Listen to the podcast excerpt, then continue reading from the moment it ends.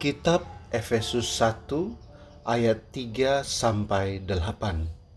Kekayaan orang-orang yang terpilih.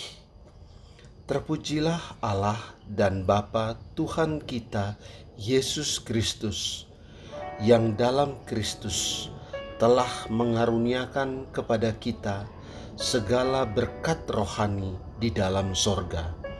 Sebab di dalam Dia Allah telah memilih kita sebelum dunia dijadikan, supaya kita kudus dan tak bercacat di hadapannya.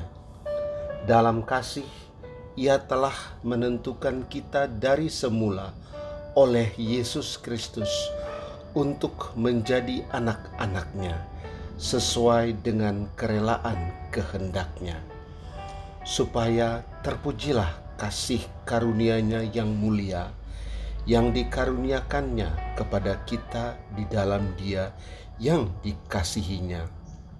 Sebab di dalam Dia dan oleh darahnya kita beroleh penebusan, yaitu pengampunan dosa menurut kekayaan kasih karunia-Nya yang dilimpahkannya kepada kita dalam segala hikmat dan pengertian. Efesus 1 ayat 15 sampai 23.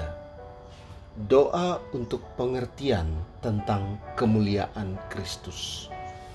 Karena itu, setelah aku mendengar tentang imanmu dalam Tuhan Yesus dan tentang kasihmu terhadap semua orang kudus, aku pun tidak berhenti mengucap syukur karena kamu dan aku selalu mengingat kamu dalam doaku dan meminta kepada Allah Tuhan kita Yesus Kristus yaitu Bapa yang mulia itu supaya ia memberikan kepadamu roh hikmat dan wahyu untuk mengenal dia dengan benar. Dan supaya ia menjadikan mata hatimu terang agar kamu mengerti pengharapan apakah yang terkandung dalam panggilannya. Betapa kayanya kemuliaan bagian yang ditentukannya bagi orang-orang kudus. Dan betapa hebat kuasanya bagi kita yang percaya sesuai dengan kekuatan kuasanya yang dikerjakannya di dalam Kristus dengan membangkitkan dia dari antara orang mati dan mendudukkan dia di sebelah kanannya di surga, jauh lebih tinggi dari segala pemerintah dan penguasa dan kekuasaan dan kerajaan dan tiap-tiap nama yang dapat disebut, bukan hanya di dunia ini saja, melainkan juga di dunia yang akan datang.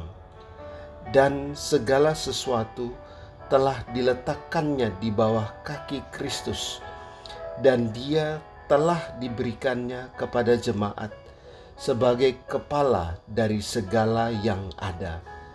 Jemaat yang adalah tubuhnya, yaitu kepenuhan Dia yang memenuhi semua dan segala sesuatu. Amen.